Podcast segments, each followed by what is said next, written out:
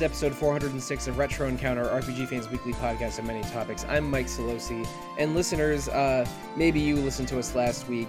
The four of us um, were really excited to play Dragon Age 11. Uh, Dragon, oh no, it happened already. Already. It already happened. Wow. I even said I was, I was trying not to do it. But uh, listeners, we played Dragon Quest XI in the months of January and February, uh, and all four of us are excited to talk about it. Uh, but let's introduce the rest of the panel, starting with Wes Iliff Hi, everybody. and Tin Manuel Hi. and Gio Castillo. Hello. Gio Tin Wes. I- I'm really gonna try and and say Dragon Quest and not Dragon Age for this whole episode. It's already happened a couple times in the pre-show, uh, but but it, it, it's, my fault for trying to play literally four games with Dragon in the title all all around the same window. Um, but right now we're gonna live in Dragon Quest XI, uh, continuing our Year of the Dragon episodes in 2024. We talked all about the Act One of Dragon Quest XI last week. And since then, um, we've all made it through Act Three, and I, I know we're excited to talk about it. But uh, uh, t- I think it's true for both you, for both of you, G- uh, Gio and Tin. You finished playing it for the first time. Is that right? Yeah. Yep. Awesome. So uh, I guess uh, you, you just your overall feelings, positive or negative, or what have you. Uh, I was emotional. I, I cried at the end, and it wasn't even that like sad or anything, but just like you really feel the weight of the series, of like the whole legacy of the series at the end of Act Three, and it's. I, I, I just I couldn't help it. Like I just I loved every single second of Act Three, and I think I came away thinking, oh, this is like my favorite Dragon Quest game, or and like one of my favorite games of all time. I love the cast. I love the story, and it was just very rewarding. Uh, I I got the platinum actually, and it was like I didn't regret like all 127 hours of it. That that's basically how I felt in uh, 2018 playing this for the first time. I, uh, I I got the platinum trophy. I played it for over 110 hours, and uh, I was so overwhelmed that it, I, I feel like it was it became one of my favorites then too. And Gio, I think the last time you and I were on a podcast, not about Dragon Quest, I think it was a, it was those Bloodborne episodes. So we just we just keep talking about your favorite games of all time on the podcast. yeah, li- living in the PS4 together. Yeah, I think we we could do a lot worse. Um, but uh, uh, Tin, I know that you, you're also playing Dragon Quest XI for the first time. Uh, what what were your feelings after finishing Act Three? Uh, compared to a lot of you guys in here who has played a lot of the past Dragon Quest titles, I- also got very emotional.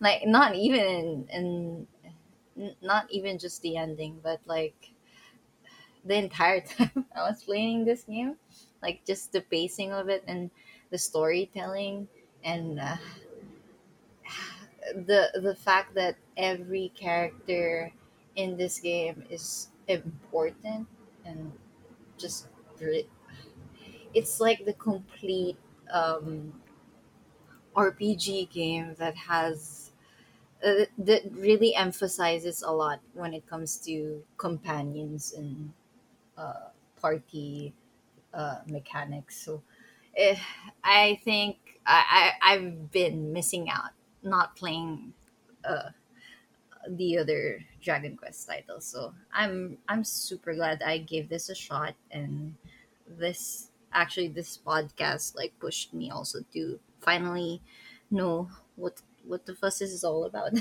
Why everyone in an RPG fan seems to be talking about it. Not everyone an RPG fan, because there's, there's a couple of people I could mention by name right now who openly disdain this game, and I, No, no. I, I won't I won't Shouldn't say any of their It'll be a names. fight. No, no, it, it, it, it- it's plural and not just one specific host of Random Encounter. Um, but uh, but yeah, yeah, I, I, like uh, and Tin, I'm I'm I am- I'm almost worried for you because if you try to go back and play the older Dragon Quest games, you're going to be going through the Road to Rhone and Dragon Quest Two and being like, oh man, I'm I I miss Jade and Veronica and, Ser- and Serena. Uh, but um, because you really did uh, pick one of the best ones to play for the first time Mm-hmm. and and yeah, it, it's I, I I I think we're gonna be revisiting this a, a while. I don't think there's a lot of wasted space in the world of Dragon Quest Eleven because every city you visit, something new is happening Yeah. there in Act One versus Act Two versus Act Three, and re and revisiting and and retrying things you did is almost always rewarding. Mhm. Um, but but Wes, this was not your first time playing Dragon Quest No. Eleven. Uh, I, I think is, was am I remembering correctly? This is your third run, Uh, yes, this is my third complete run. right? So uh, how did what feelings were going through your uh, mind and heart replaying this game for the podcast? I feel like this solidified the game as maybe my favorite RPG of the last decade.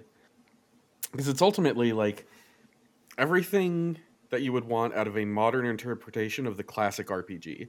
And we don't get a lot of that specific mix nowadays, weirdly enough, where you get something that executes on the level of a classic RPG, that traditional structure and combat and everything but reevaluated in a way that makes sense to modern times that isn't slow and plotting. Like modern games trying to harken back to old school games have a lot of troubles with ignoring you know uh, trying to avoid some of the pitfalls that those old games can fall into. And dragon quest XI does it deftly effortlessly. And i think it's an absolutely phenomenal game uh, as a result of that. And uh, I mean, every decision that they made in Dragon Quest XI feels like they're trying to nudge the series forward into the modern era. Like you can ride around your horse on the map and just and just plow through weaker enemies or avoid enemies easily, in, instead of being uh, chained to random encounters. The combat is pretty snappy and fast moving, and in the S version onwards, you can even uh, put a fast forward option to make the animations go fifty percent faster. And uh, and fast travel is crazy easy they cut out a lot of the fluff that makes RPGs seem old, so that even when Dragon Quest XI's pacing is a little slow, especially at the beginning, um, I, I, feel like once you sort of feel a groove, it, it it really moves quickly. Even though if you do most of the things there are to do, you, you could easily cross the hundred hour mark, as as Gio alluded to earlier. But uh, let's just jump right into the plot because act we we talked all about act 1 in the previous episode and the eight core characters and a lot of the goings on in the dragon quest 11 world. Uh, in act 2 is where everything changes. At the start of act 2 um, the world is sort of ruined. Um, there's uh, if you're playing the s version you do um, sort of side interludes with uh, with jade eric and Sylvando um, in in sort of like mini uh, mini quests to learn about what what happened to them uh, in the uh, in the break between Act One and Two, but that's not in the PS4 version. Uh, and, and and you know they're pretty good. Like they give you uh, a little bit of extra context. It it's it's doesn't make it what happens Jade any less messed up, though. But uh, the, the gist of it is um, the hero was thrown into the ocean. He was saved by the uh, by the mermaid queen, who turns him into a fish. And I, and I have to admit, I, I laughed out loud when you know you wake up and you're just a fish staring into a mirror. Bluefish. Yeah, it's, it's like lol, you're a fish. um, and you eventually uh, get back onto shore with some guidance from the Mermaid Queen, and you find your way back to Cobblestone, the starting town of the game, which is where the King of Heliodor has now come to his senses. He, uh, the Mordegon, the demon lord that was possessing him, has now taken over the entire world. Mordegon, voiced by Takaya Kuroda in the Japanese version. So I've been playing, I've been uh, interacting with Kazuma Kiryu's voice a lot this month. Um, and the world is shrouded in darkness because uh, uh, the power of the purple orb is now contained inside a monster that makes it permanently nighttime around the world. And the first boss of Act Two is defeating that boss so that the day-night cycle can return.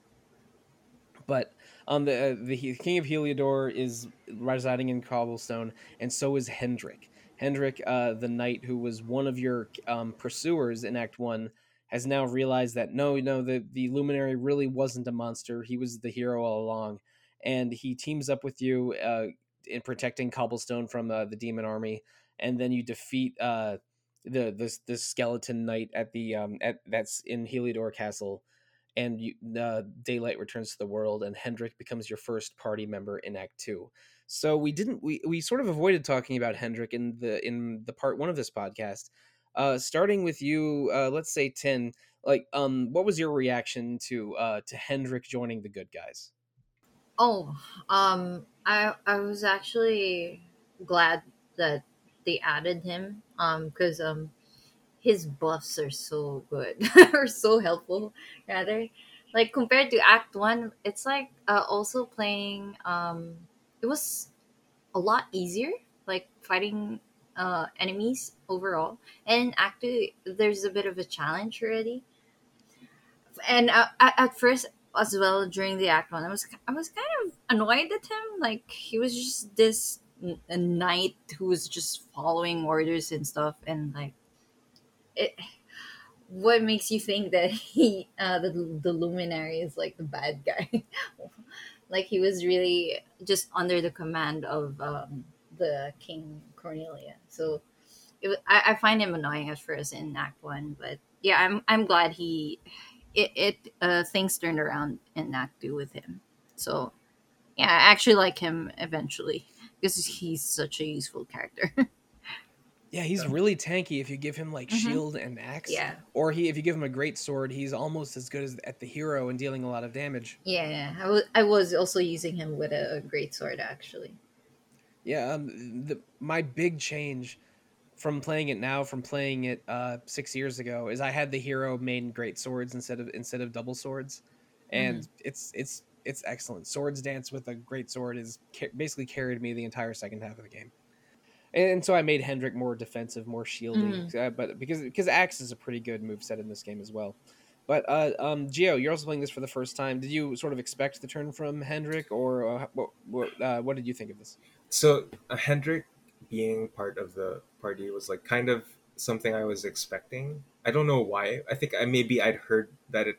I heard it like you know through osmosis, like online. I, I kind of felt the same way as Tin, like where I didn't like him because he was such an a hole. Like during our during Act One, like it was like I, I didn't trust either him or Jasper, but like apparently like Hendrik w- was pure. He was just being manipulated by. Mhm. Mordegon, and by the end, he kind of won me over. Actually, uh, I I went great swords with him all the way. uh, um, um, Unbridled Blade and uh, Hella Chopper were just Yeah, yeah crucial, crucial, crucial in the in the early Yeah. goings. I, I used Helichopter uh, in uh, for the hero throughout all through Act One. That was one of the best moves to use. Yeah, And then although he gets like Gear Falcon slash like later in the game, and that's busted. Like that's really strong. yes, yeah, yeah, yeah. Gr- uh, Griff Falcon Slash, right? Uh, uh, just a better version of Falcon Slash, which is already one of the best moves for a s- for a uh, for a sword character. So yeah, uh, totally makes sense. Oh, can I can I add something? Uh, it, it also bothered me that he kind of somewhat looks like he reminds me of Buzz Lightyear. Oh, is it because he has a he has sort of a um? Is it because he has a very square jaw? Yeah, yeah, little and also yeah. the purple hair. Oh yeah, because like Buzz Lightyear has that like yeah, that thing on his head. Like yeah. yeah, it, it was bothering me. Wes, I don't know if you can transport yourself back to 2018, but how unexpected, um, if at all, was Hendrik joining the team right at the beginning of Act Two? It was pretty unexpected to me um, because I felt like the game very clearly showed you who the whole party was from the be- the beginning. They had all the art, they had the loading screens, and stuff like that tricks me very easily. Uh, it's also tricked me in other games that I won't name for spoiler reasons. When they when they show you a full party and it doesn't include someone, I always I always fall for it. And Hendrik, I was especially glad about though uh, because I had an axe character and him with axe and great shield is just the ultimate defensive character um it's the first time in a dragon quest game i felt like i actually have a tank um, which was kind of an interesting change of pace that i went with this time around whereas before it would always just be pump out as much damage as possible Yeah, I'm not. I'm trying to think of like, is there really a tank character in an older Dragon Quest game? You, you know what? I think if you do a, full paladin build in Dragon Quest Nine, you can do a lot of tanking activity. mm-hmm. But but that's a game that's sort of more about uh, like uh, building your um, classes a certain way. And uh, and and there, I guess there isn't really a lot of pure tank characters in the Dragon Quest games that have real characters. no it's not it's not something that that the series kind of builds toward the classic three character rotation it's usually more about have someone who can heal and then have three people who can deal the most damage possible Yeah, and um, I think we alluded to this in the previous episode. Um, every each of the main characters in Dragon Quest XI represents one of the jobs in Dragon Quest III. Uh, and and all of them are represented there except for uh, the merchant, who's your who's Eric's old buddy Dirk, and um and and the and the warrior, we which is like oh that's weird. We have every job here except for warrior, but then nope, Hendrik's your warrior right at the beginning of Act Two. He can even get the uh, kind of classic Ragnar looking armor. Yeah, he, he can get the um the the reddish or pink Dragon Quest three and four warrior armor. Yep, and uh, but but that's his uh, that that's something for the end game. But uh, continuing through the main game, um, after you defeat the skeleton at the uh, in uh, Heliodor Castle, uh, you you have a couple paths open to you. You can, I think, the second character that joins you is either Rab or Sylvando, depending on which continent you go to first. And then you need, and then once you get both of them, you can get Sylvando's ship, which, mm-hmm. and so the character after Rab and Sylvando are either Eric or Jade, and then after those two, the um the seventh character that's guaranteed to join you is uh is is Serena, and then that gets you uh, all the way back to Arboria uh, with where the next major plot moment happens. But uh, before we get to those, let, us talk about the re-recruiting or revisiting of all of the areas from uh, all the towns from Act One. Something is happening in basically every town. They have to either resolve or figure out or uh, um, or, or encounter. I, I mean, some of them maybe are skippable, but I think most of them aren't for the most part. You sort of have to do something in every town uh, in order to continue the game. Um, is there any single anecdote or single character recruitment that's uh, that stood out to you guys? I'll, I'll let you think about it, and, and I'll go first because again, my I think it's well documented. My favorite character in Dragon Quest XI is Sylvando, and what happens with Sylvando at the beginning of this game. It's so fitting.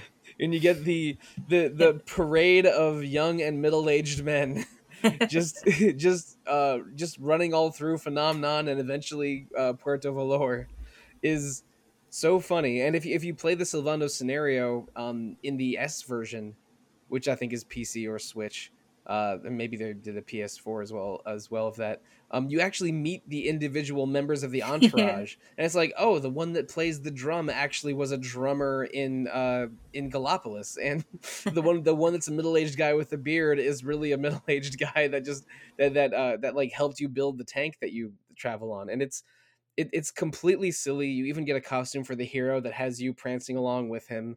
Um, Sylvando is just uh, pure Riz. Uh, to you know, to you know, to be very Gen Z about it. His recruitment arc was equally parts hilarious and somehow touching because Sylvando re, uh, reconciling with his dad is really really sweet in this game. It, it really is. I loved it.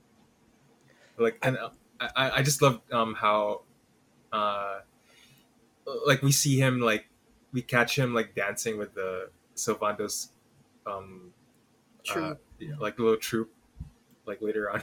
Uh, sorry, I just wanted to say that. I mean, his dad's name is Rodrigo, and the, one of the one of my favorite scenes in the game is when uh, Hendrik realizes that he knows he he knew Sylvando when they, when they, were young, because because Sylvando's uh, birth name is Norberto, uh, and when he when uh, Sylvando says, "Oh, we should go visit my my dad in Puerto Valor. He's a famous knight." And here at Hendrik, who trained with Rodrigo as a child, was wait, famous knight, Puerto Valor. you're his son, and then there's just like a like a, like an, an, anvil dropping sound effect when he realizes that he that his old sparring partner from his teenage years was a young Sylvando. But um, the the, the, the circumstances of Sylvando leaving was Sylvando was being trained to be a swordsman by his dad. But then when the circus came to town, he escaped with them to be a circus performer because his he loves to entertain and didn't want to it didn't uh, want to just be a knight like his dad, but he's because he had like knighthood and honor and swordsmanship instilled in him. Um, I think I think the, player, well, the game hints that uh, Rodrigo hates that Sylvando uh, is isn't a knight anymore.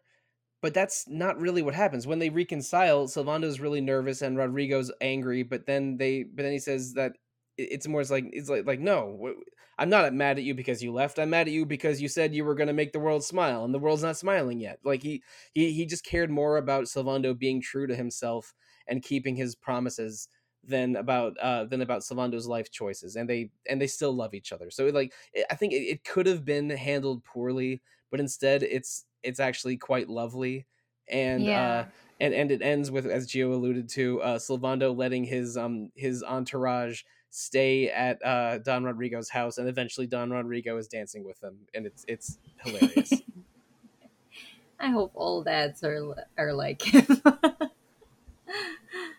a, a part of a wonderful tradition of dads with great mustaches in Dragon Quest games oh, Phenomenal mustache on that one. Oh yeah. Uh, so does anyone have a recruitment arc, or even just a an uh, an ins- a single town arc from Act Two that uh, moved them specifically? I wasn't really moved, but more of like I was shocked when when I was about to recruit um Rab again, when he was there on top of the mountain or something, and he was like super thin. I was like, at first, who's this? And I was like, why is he wearing Rab's clothes? Is this Rab? I was like wondering, and I was so shocked to find out that it's actually him and then like in this scenario um uh after actually recruiting him at, at the night at night they were gonna have a feast or like uh they were he, uh it was about time for them to get some rest and eat. And the next day he just returned to his old body i was now, like now, what now, Tin, I know I know you're much younger than me, but once you get to a certain age, oh boy, you you it, it's really hard to shed those pounds after after a big dinner. Let me tell you. but but yeah, I I really like um Rab uh in this game and uh, so far among all of the games that I've played, he's really the best grandpa in the RPG world for me. I mean, between I, I mean, I've said this before, but between Rab and Chalky at the big at in Act One, Mhm. and uh, uh, and everything you learn about the um a- a- about the, the like e- even the kings and queens in the in the previous game. There's, there's a lot of great grandpas in this game. Mm-hmm. I am uh, such a sucker for that that portion with Rob because every time the hero and Rob connect as like grandfather and grandson, it kind of Yeah. gets me a little verklempt. yeah, it's Um, really sweet. Mm-hmm. And they really do that there when like they're training together with their ghostly uh, master. Um, and Rob is kind of thrown by the idea of like, oh god, I have to fight my grandson to help him train. I don't feel good about that, but oh well. Might as well throw myself in head first. And this this whole concept of like this monastic society that trains the kings of Dundrasil. So there's like this little bit of kung fu poet warrior mixed into every one of those those kings and queens from what otherwise looks like a traditional um, fantasy, you know, castle town. Just delights me. And we were mentioning how almost every town in the game is like a fake representation of some world culture. Uh, uh, uh, this place, which oh shoot, I'm forgetting what it's called. Um, where where Grandmaster Pang lives. Angri-La. Uh, Angri-La, that's it. Yeah, Mhm. Angri-La, which is I guess a pun of Shangri-La, is clearly a fake Tibet, or uh, or a um, you know maybe a, a fake Shaolin monastery. Mm. And and Grandmaster Pang is um, uh, Rab's master, uh, who I believe is dead in Act Two Yes. um, but but exists still in the spirit world and is able Yeah. to train the hero and Rab in the spirit world. Uh, but it was a um, it, it was a, a- surprising arc for Robin, and, and he even gets his um, his uh, uh his pearly gates te- or you know spirit bomb or whatever technique that that is really really good throughout Act Two. That actually introduces a really interesting plot point where because Yggdrasil has fallen, um, lives are not getting recycled as they normally would, and most of them are going to the the afterlife and just dissipating. Um, but because she's so strong of will, Rob's master ends up kind of sticking around there, uh, which is an interesting little little twist on. You know that the world is in bad shape after Yggdrasil fell. You don't until then get a good feel for the fact that like it's not just the physical world that Mhm. really was le- leaning on relying on that tree being there Yeah, and I mean just this beautiful tree that representing life being a a withered or burnt out husk hovering in the center of the world is a I don't know, it's, it's just so stark. And I remember that when this game was coming out, the uh um the promotional art was like you would see the world tree and it was like on one side it was beautiful and living and on the other side it was like it was like dark and burnt and I'm like, "Oh no, what what happens in this game? What's what's going to go on?" And it uh they I mean they, they told us right in the surface. Um but I mean the end result I think was still powerful. Like it it's I, I think it's as effective as um as what happens in Final Fantasy VI. Yeah, it's very World of Ruin. Mm-hmm. Yeah. Uh, uh, Gio, you um, you haven't talked about any uh, favorite scenario in Act Two yet. Do you, do you have one to share with the rest of the class? Oh, uh, the Eric sequence with his sister, uh, Gildiga, like the Gildiga Spectral Sentinel, that whole story, like, um, it's really sweet.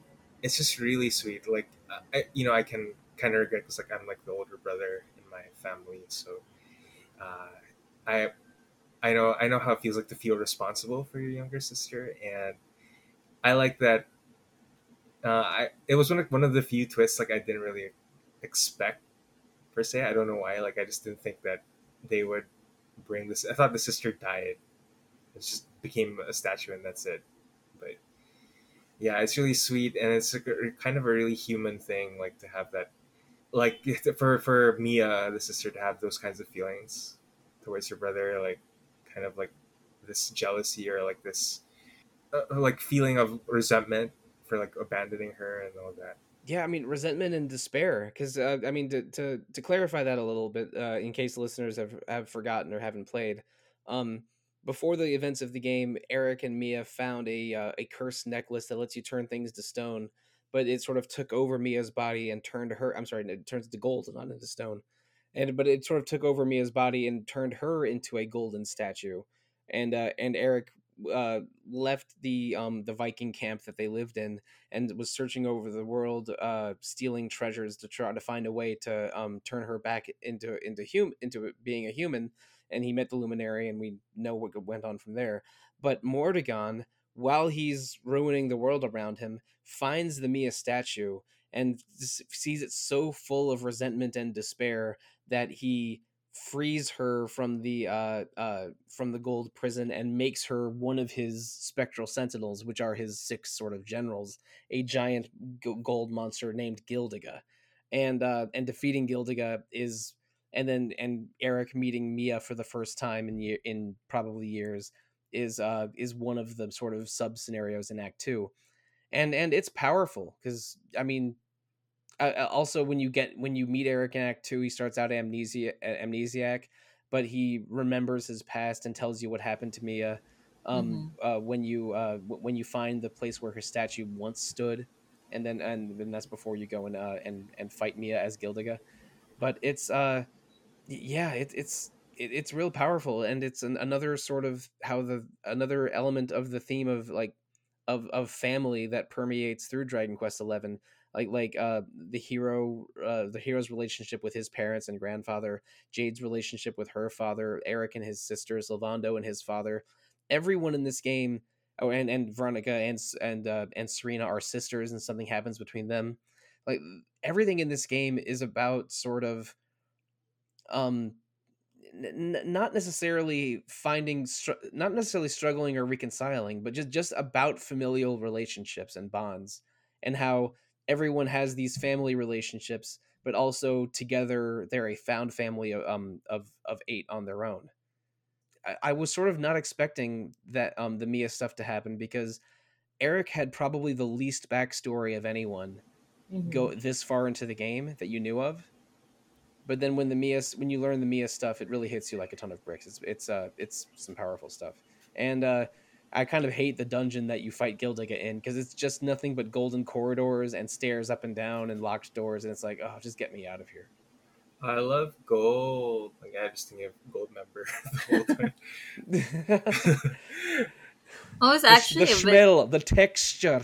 I was actually a bit spoiled, like because um, like when I first heard about uh Dragon Quest treasures, and it's also because I played the demo. It was like, oh, I, I, it was actually also surprising when I played because I was like, oh, isn't this the guy who has a sister? and I was like, oh, it's Mia and and and it's Eric. It's them. like Yeah. I was so shocked as well. Because uh, Tin played the Dragon Quest Treasures demo before she played like Yeah. 11. Oh yeah, no, that, that makes sense. I mean, I mean, uh, there's a long history of Dragon Quest spin-offs being younger versions of characters. I mean, we have uh, the Dark Prince right now with Psaro from Dragon Quest IV. Um, the original Dragon Quest monsters was was Terry and Millie from Dragon Quest Six. One of the later Dragon Quest monsters games that I think was Japan only was Kieran when he was very young. That's Caravan Heart for the GBA. There's young Yangus and young Torneko Talon games. It's yeah, they're, they're all over the place. I actually like uh, that touch. Uh, like over the years, what they do with their games, they still try to like um, give um, some things for old fans. Like some, yeah. No, it, it's fun and rewarding. Like I mean, Yeah. do, like do you remember? I mean, I I, I don't know. Uh, I don't know how if like if everyone was on Final Fantasy forums as much as I was 15 years ago. But when they announced Crisis Core for the PSP and we were getting a, a Zack game from like before the events of FF7, people lost their damn minds. Like when you Yeah. when you have like it, it's it's fun and rewarding to see video games like sort of explore their unspoken past Mhm. uh, or or like give us bonus footage of things we know happened but uh didn't but haven't seen in their proper games like it's i mean i mean it's always cool when there is a prequel or sequel Yeah. that that is that is that is that sort of rewards fans for for uh loving a series as much as they do It- wh- whatever i mean I, I hope they give us dragon quest prequels forever I know. Even in twelve. Yeah. Whatever whatever shape 12 might take, Mhm. I'm sure we'll get something.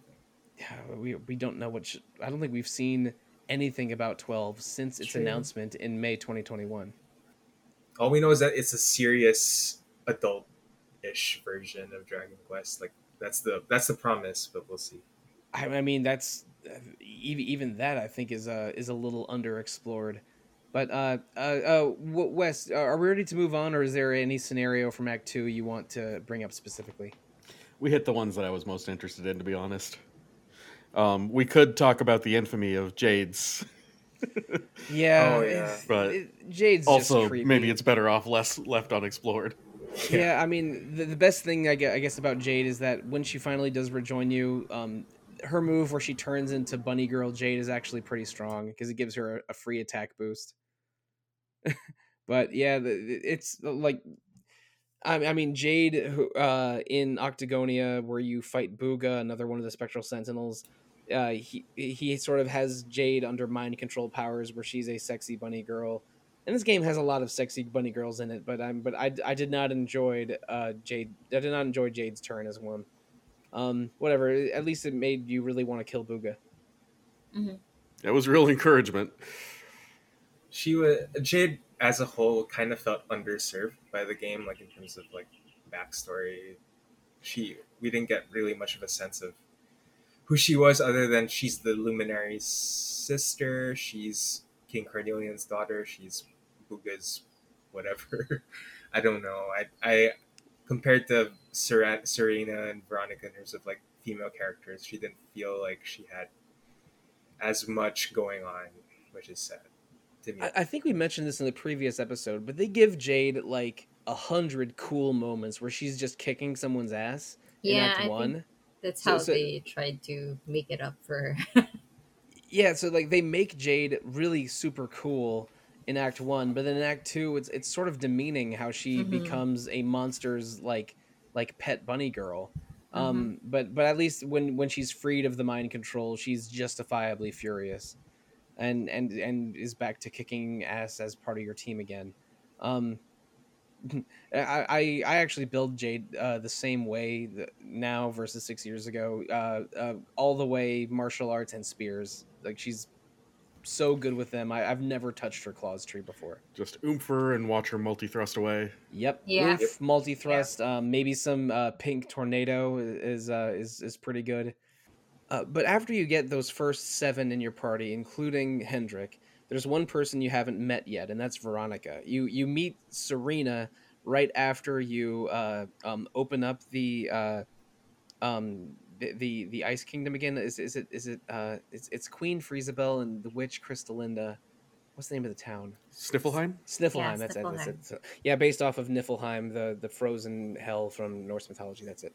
Yeah. Um. a- a- a- after you uh take care of everything in Sniflheim, you're able to uh open up the path towards Arborea, which was covered in ice, and uh Serena rejoins your party. You take the uh, path back to Arborea, and then maybe I think the single most devastating moment in all of Dragon Quest XI happens, where uh you you um you think oh I bet Veronica is here waiting for us, and uh you you you follow a Yggdrasil root and discover Veronica's lifeless body. Uh, and then the hero uh, sees a flashback thanks to the Yggdrasil root, where um, Veronica is the one that shielded the party from Mordegon's attack that destroyed the World Tree, uh, saving the other um uh, the other six of your group. But um, she lost her life in the uh, glade in Arborea where she and Serena played as children. I mean, I mean, this was not something I expected until sort of just before it happened when I first played Dragon Quest XI, because Ver- Veronica is not. Um, I, I wouldn't say she's the most. Uh, she she's the most serious character in Act One. She's sort of your your she's sort of like your sassy little girl. She's funny. Um, like it's, it's it, there's the contrast of uh, of um Serena being the younger, more demure sister, while Veronica's the older sister. Even though they appear, she appears to be ten years younger than her twin. Um, she's she's very uh, uh she has a bold personality, but and so for her to be the one that is that tragically loses her life, just I, I don't know, it just seems wrong and and yeah, it and feels her- unfair. and, and feels unfair exactly and uh Mhm. it, it results in serena sort of dramatically cutting off her hair in what we call a final fantasy IX moment Mhm. and borrowing veronica's powers to be uh, super serena for the rest of act two the most But- powerful character in the game. yeah pretty much it's unfair that she get that she can heal and use spell echo at the same time but uh I mean, I mean, what did we think of this? Uh, uh, uh, Tin, were you? Did you know this was going to happen ahead of time, like, like, Oh. like Mia and Eric? Not at all. Uh, uh, when I when I already got when I reached that part when I was already hearing uh Serena uh Serena playing the harp, I was also like um uh excited to meet the both of them, but I was also surprised that oh how come it's just Serena? Where's Veronica? And I, I was already starting to get worried a bit, uh, a bit, and then after a while, uh, it the game just broke me. I I was just crying uh, after a while, and uh, it also really made me cry more when um, everyone was already like grieving, and Serena was just still trying to be Strong. yeah trying to be strong and all that. So yeah, that cutting of hair also made me cry.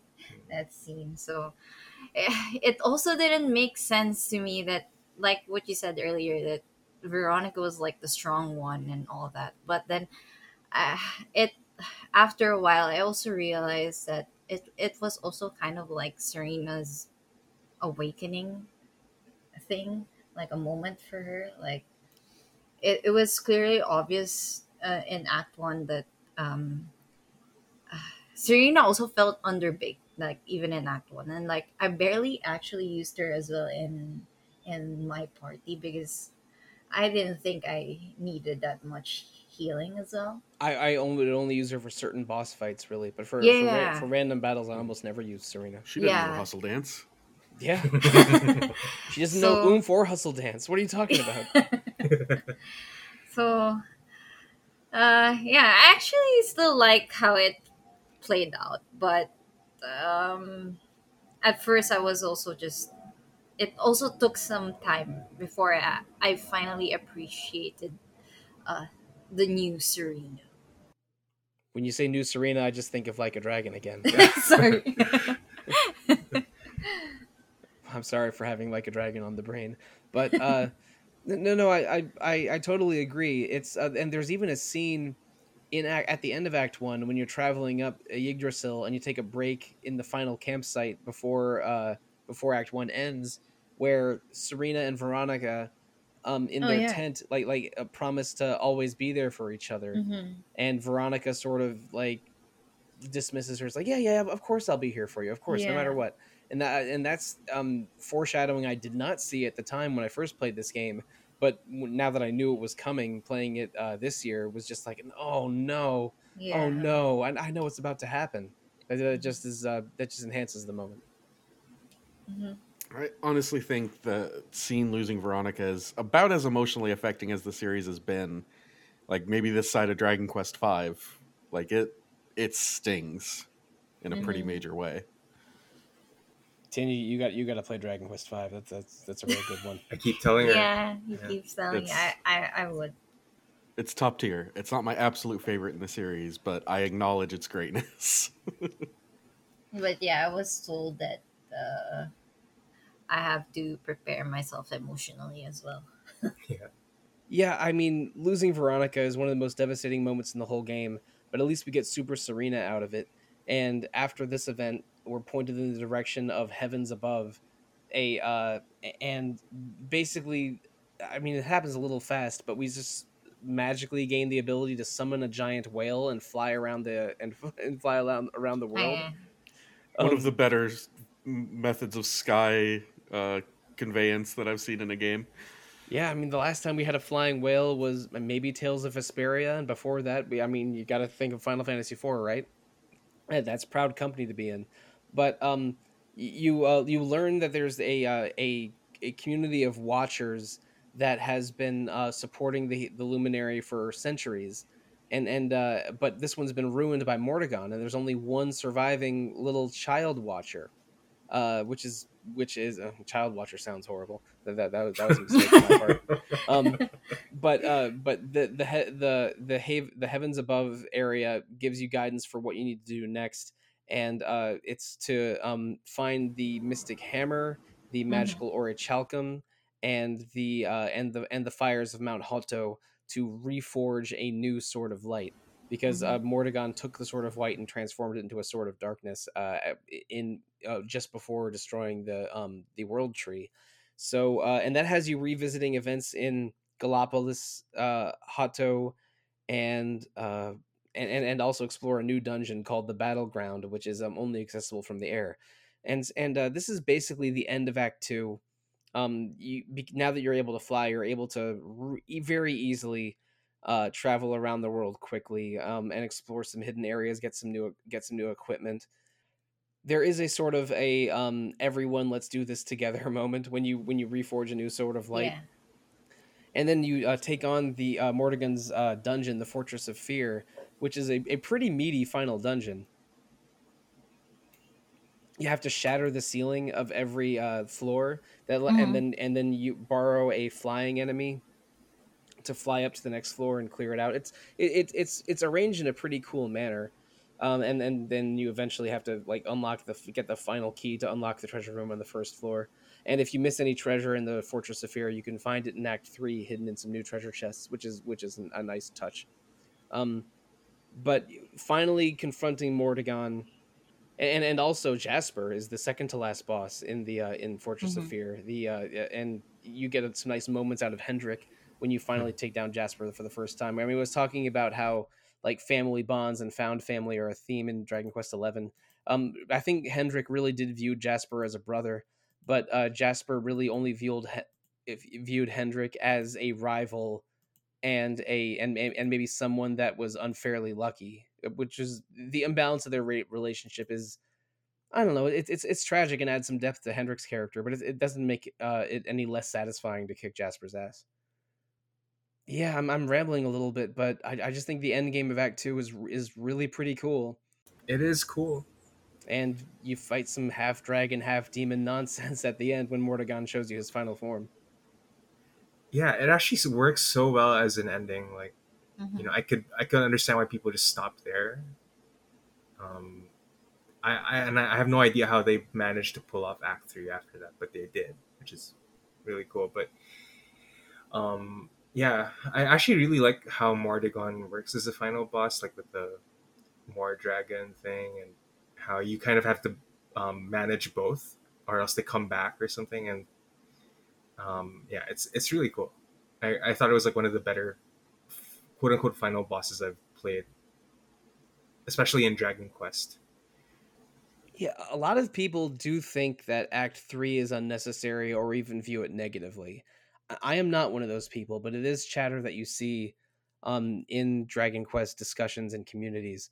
And, and we're going to talk about Act 3, I promise. But uh, I, I also have heard of people not realizing there's an Act 3 because, I mean, after the end of Act 2, credits do roll Mhm. and there is some some hope in the ending but i mean the world is still destroyed and- and the and the world tree is still dead and and like wes mentioned earlier this means the world state is one where um where l- new lives won't be renewed uh and i don't know how that can affect childbirth or anything in this world excuse me they don't go quite into the biological implications of what that means This is some near level of dystopia that we're dealing with. yeah no it, it's a real rough dystopia out um at the end of act two and act three is sort of a way of fixing it Mhm. so um I, I mean we don't need to dwell on act two anymore i think uh, at the beginning of act three you um discover some artifacts that uh, suggest that maybe you can use the sword of light to travel back in time. And at first your party is interested in it because maybe they could go back in time and prevent this tragedy from happening. But then uh, when you meet the keeper of time um, at the end of a clock dungeon uh, they, they say that there's it's impossible to go back only one person can go back and it's and it might mean that the world uh the, the current world you're living you're living in might be destroyed for this new world. And it's and in your your team your the rest of your party actually after they hear that they try to stop you. Mhm. but um regardless the luminary persists and uses the sword of light to travel back in time to just before the world ends to prevent it from occurring.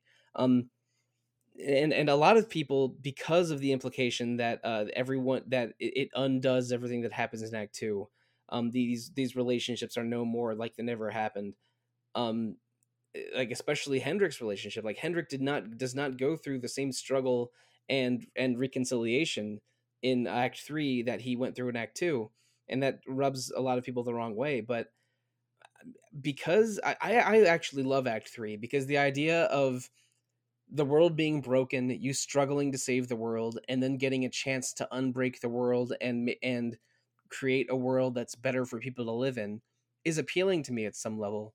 But it was upsetting to a lot of fans. Um, um what were y'all's reactions? Uh, you first, Wes. Honestly, it, it fits Dra- Dragon Quest as a series. It's that heroic fantasy that you want to live out at the end of every Dragon Quest game. Uh, I don't think a lot of longtime series fans will necessarily be as upset by it um, as a lot of people who are used to, you know, other more recent RPGs getting into the series through this game.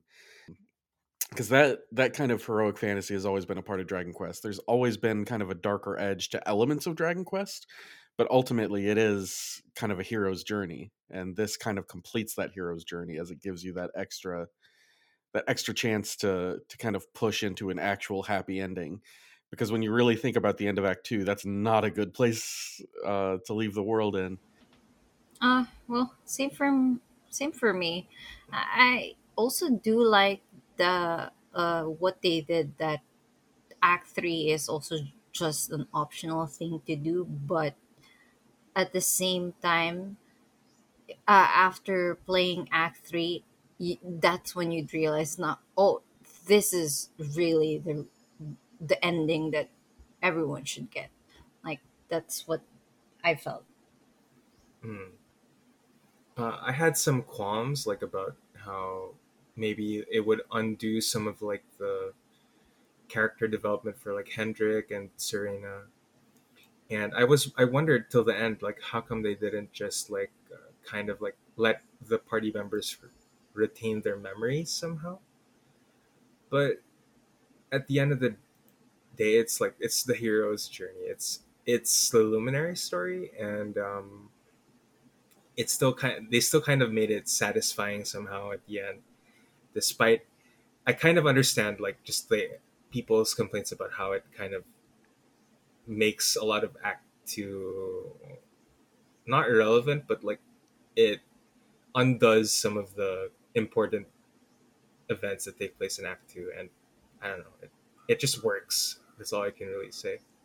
It, it sort of reminds me of the plot of Dragon Quest Seven, which, uh, you know, oversimplifying it a little bit, the world is sort of broken, and you reassemble it like with literal puzzle pieces to rebuild the world. I, I and Wes, I know it's more complicated than that. But we don't need to get into it right now. Um, uh, and and uh, but I just just the idea of seeing the world in its original state in Act One, then seeing it breaking and struggling and dying in Act Two, and then recontextualizing it in Act Three, where it's still struggling, but it but you you saved it from being broken, and now need to and now need to prevent the next tragedy from happening, because there are stakes and a, and a conflict in Act Three, of course. Um, it, was satisfying to me, like, but uh, to um focus on the plot of it a little bit uh, bec- because the hero knows exactly when Jasper is going to attack, and uh, and because he has a powerful sword that can withstand its attack, uh, you basically defeat Jasper in a boss fight right at the beginning of Act Three. Um, Mordegon does not reveal himself to be possessing King Carnelian. Uh, you go back to to Heliodor to celebrate. Carnelian tries to kill you in your sleep, but you're able to stop him because you're half expecting it. And also, one of the little time ghosts uh, sort of alerts you uh, that time ghost ends up being shockingly important in this game. Um, yeah, and uh, and and you're able to um, out oust Mord- Mordegon from Carnelian, defeat him, and uh, and and basically prevent the uh, apocalypse from happening. But then that little time ghost uh, reveals itself to be a messenger of uh, of Calasmos, the Dark One that was allegedly defeated by the hero Erdwin a thousand years ago or uh, hundreds of years ago, whatever the I don't know what the exact timeline is. Uh, and it's it's it's all very messy and confusing. But um, in Act Two, there's a scene where uh, Erdwin the, Erdwin's lantern, the sort of the, the second moon in the sky, is about to fall and land on on uh, but uh, Mordegon destroys it. Uh, and then and it's revealed in Act Three that that was actually not um, not just a lantern or a star or a moon. It is the sealed Dark One Calasmos. Uh, and the reason Mordegon knew to destroy it was because Mordegon is one of the hero's companions, Morcant, from uh, from the time of the of the previous hero. And there, it goes into a huge drama where the, these four characters that you've learned about in Acts one and two, the hero Erdwin, the sage Serenica, the uh, warrior Drustan, and the sorcerer Morcant, um, were the original heroes party, but Morcant, out of some jealousy and because of the of, of sort of whispering into his ear, uh, decides to um, uh, to to kill um, Erdwin and take Calasmos's power from for himself. And uh, in, in that pursuit of power, he becomes Mordegon, but a small part of his soul that was still good separated from uh, um, body to sort of remain as the human Morcant. And Morcant's good soul is the seer that guided Eric and the Luminary and others quietly in a few scenes in Acts 1 and 2. So that those strange dream sequences when you talk to a mysterious transforming woman, that was actually the the the remnants of Morcant's soul trying to prevent Mordegon from destroying the world again. it's real. It's real. It's real surreal. It's a, it's it's uh it's as weird as Dragon Quest has gotten over the uh as in in my memory at least.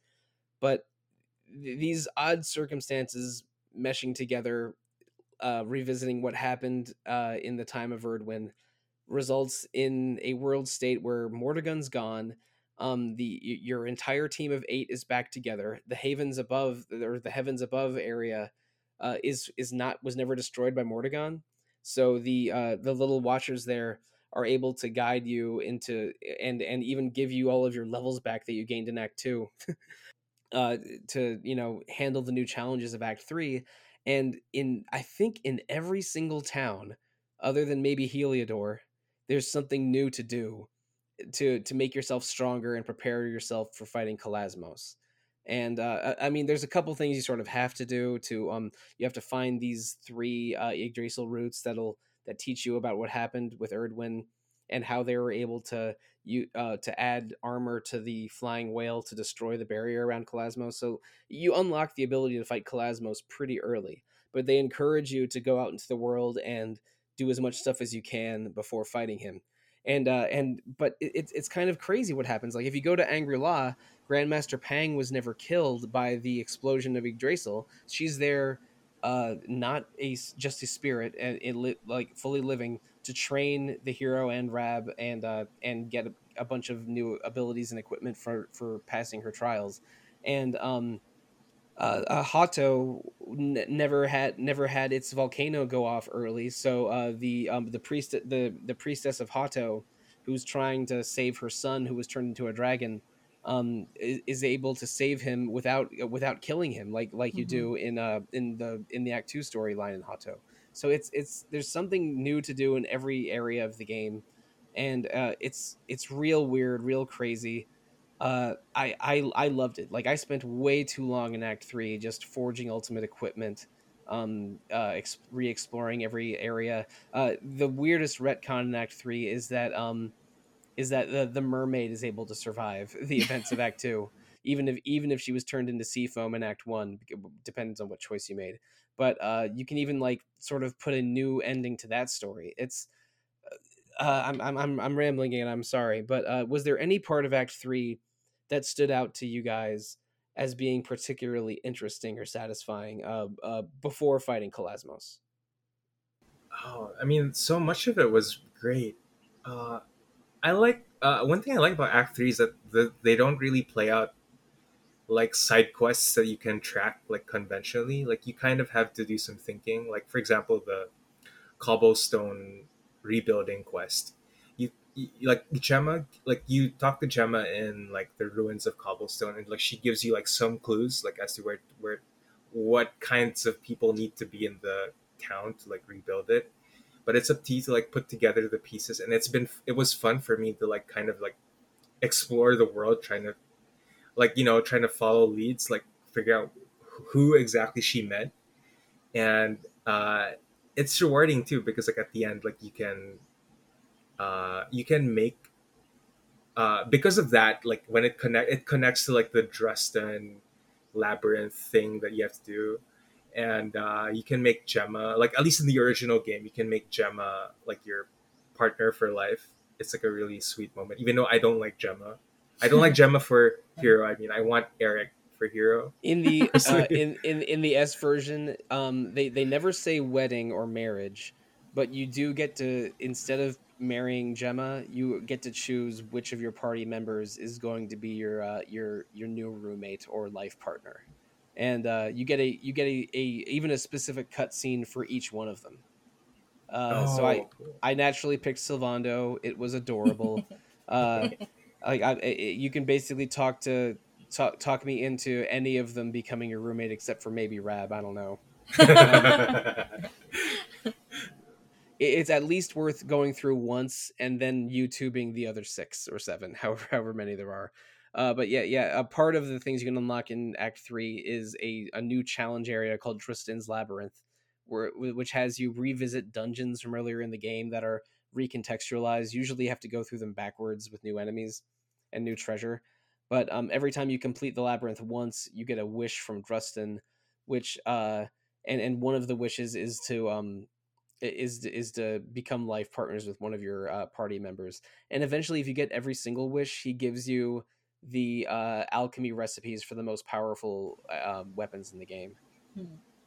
oh you you did that right? So oh yeah no I, I, I did it. I didn't get um every single uh uh, level, uh rank 4 transforming weapon. I think i only got four or five of them because you need a lot of uber agates of evolution to uh, to get all nine or however many there are.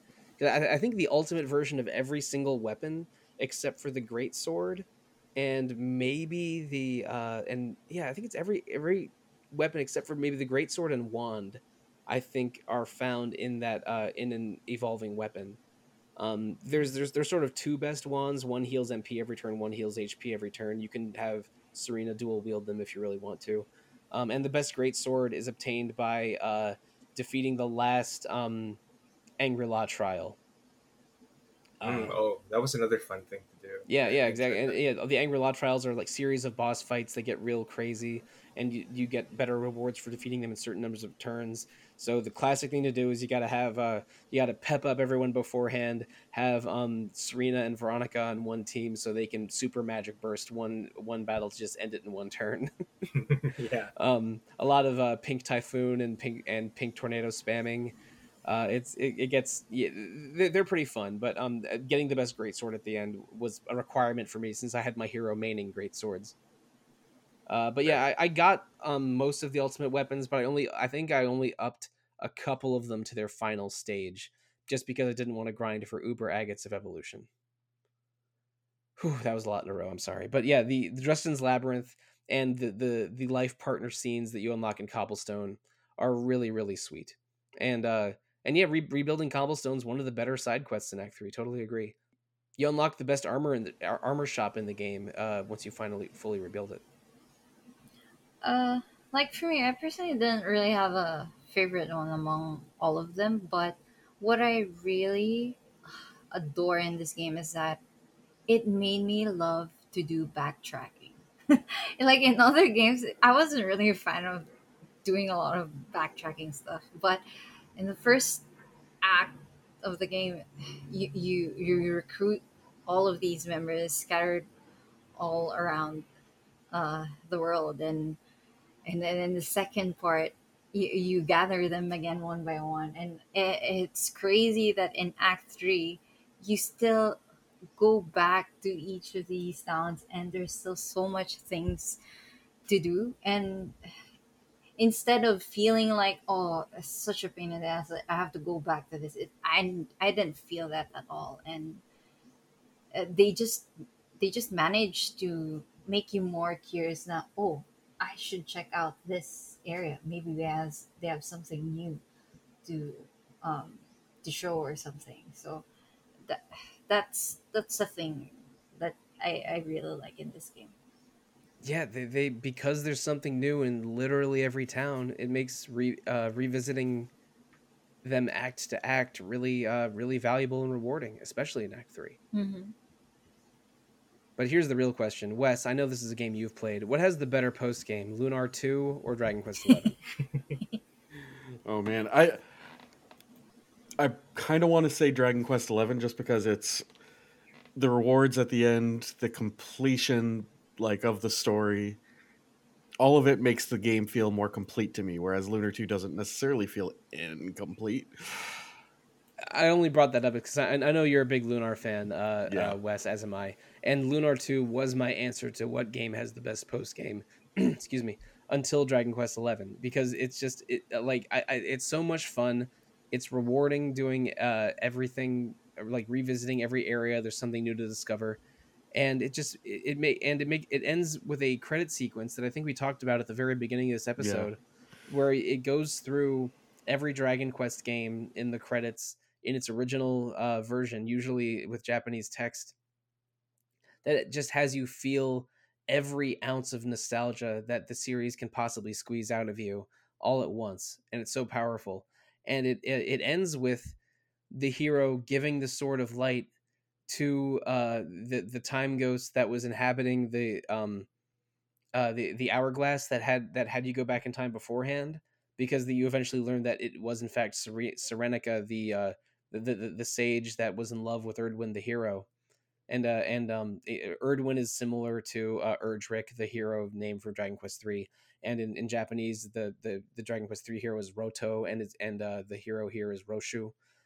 And uh you give he gives Serenica the sword, and she uses it to go back in time to prevent Ro- to prevent Roshu slash Erdwin's death um, before the events of uh, of Dragon Quest Eleven can happen. And for and briefly, I was worried because it, it- because I was thinking, oh, does that mean that nothing happens in Dragon Quest Eleven at all? Does it undo the entire history of the game? But then there's a post game scene where the hero Veronica and Ser- and Serena um, meet the uh, the dragon at the center of the uh, of the Yggdrasil. I think it's called the Ig Dragon, and it, that's another Dragon Quest three reference because there's the the Ig Dragon or Egg Dragon. That's uh that's one of the gods of the world there too. But basically, it I I, I think that ending tells us that um we're always in search of lost time, which is uh, another subtitle of this game, and uh and and like like if you had the power to do that would you is it worth it if if it destroys an entire other world? But then they tell you oh it doesn't dis- destroy the entire other world. Because even though you sent Serenica back in time and she prevented history from occurring um the world of the luminary and Serena and Veronica is still ongoing. So I think that, that that comforted me a little bit when I realized like oh okay so the the world I left behind at the end of act 2 is not gone and destroyed. They're they're still living on just without just without the luminary but it also uh, it gives you this really sweet ending where uh, where the like Serenica never has to live through her thousand years of tragedy, and then it flashes forward to a uh, a woman's voice saying "Cooey, cooey, time to wake up," which is the very opening scene of Dragon Quest three. So it, it posits a world where there's multiple branches of a timeline or time tree going on at once and in the events of Dragon Quest 11 you create the events of Dragon Quest 3 it's it's bonkers to say that out loud but I'm Yes. pretty I'm pretty sure that's what's going on for most of what of what's going on here am, am, is what I'm saying making sense or am I have I truly devolved into being a crazy rambling video game podcaster because because that may be true No, it makes total sense. Actually, I didn't realize what you said, like that that um the world of Act Two kind of lives on. I, I didn't get that out of the ending, but it makes a lot of sense, and it and it's um uh comforting because like I wanted I wanted a world where Serena got kind of got to have that development in her character, so I like that. Yeah, it's not really gone. It's just it's just not the luminary story to see that through. Yeah, yeah. I- mean, I I, so many moments in this game made made tears well up in my eyes. Whether it's the hero, uh, the luminary meeting Chalky in a flashback, or Rab remembering what happened to his daughter, or uh, Serena losing Veronica, or even the luminary seeing Veronica again and just be and just being awestruck by seeing her alive again. Um, everything that happens in the mermaid side quest, and uh, the end credits where you see, uh, you know, thirty uh, or yeah 35 year or plus years of dragon quest play out and uh and ending with like like Ser- Serenica and Erdwin getting the Romeo and Juliet slow run towards each other at the end. uh, you know, like the, the, the Tchaikovsky ballet, da da da da da da da, like like getting that together. Just everything about this game just tugs at the heartstrings and at nostalgia in a uh in a way that was so effective. It it really is it, feels like sort of a culmination of Dragon Quest that makes me so curious what their approach is for Dragon Quest 12 is going to be because like like Dragon Quest 11 is about memory and nostalgia and family. Dragon Quest 12 promises not to be that. Uh, does anyone have any any idea for like? I mean, we, I mean, we we we're, we're told that it's going to be a darker, different Dragon Quest. Before we end the episode, I, I want you to give me one Dragon Quest hope. Sorry, one Dragon Quest 12 hope that you have because we have very little other than a subtitle, "The Flames of Fate," right now. Uh, does anyone have any ideas or hopes? I'm hoping that it doesn't fall too far down the mature rabbit hole. It still has that optimism and hope that I maintain as part of the the series DNA. Um, because mature doesn't have to mean just dour, depressing, and violent. And sometimes the video game industry doesn't remember that. So I, I want to see mature, but still, still true to Dragon Quest DNA like that. everything that happened in DQ11, uh, I really have no clue what do they plan to do in 12, which makes me really excited because it I like it when I have zero clue on what's gonna happen next or what do they even plan to do and how are they gonna top 11. So Yeah, I, I don't think they're going to go smaller in ele- in 12 after 11 was so successful. Because I, I mean, th- this was a mega hit. Like a, a lot of people, for Yeah. not just 10, I think 11 was their first Dragon Quest game because it Mhm. made a pretty big splash in 2018 and is playable on most platforms now. And uh, it was, you know, critically successful and I think financially successful. The, the Dragon Quest 12 has maybe bigger shoes to fill than any Dragon Quest game period. because I, I think there was a, a spike in popularity after Dragon Quest 8 and 9 because they were hugely successful and on successful platforms. But 11 might be uh, following 11. I think this is maybe the most popular Dragon Quest has ever been worldwide. So Yeah. I don't know what 12 is going to do. I think they will try to do something different. I, I, I just hope that we get, you know, a little bit more than ba ba ba ba bow ba ba ba ba bow. I'm actually hoping that that music is still there. You've really brought it back Look, around for I'm us. I'm telling you, like there are 20 battle themes in Like a Dragon Infinite Wealth. I would just love for them to be more than two or three in Dragon Quest 12. well, hopefully, um, they would really add more music tracks this time. or at least maybe not use it during cutscenes. Yeah, Yeah. That yeah, could be an like improvement. that Hendrik.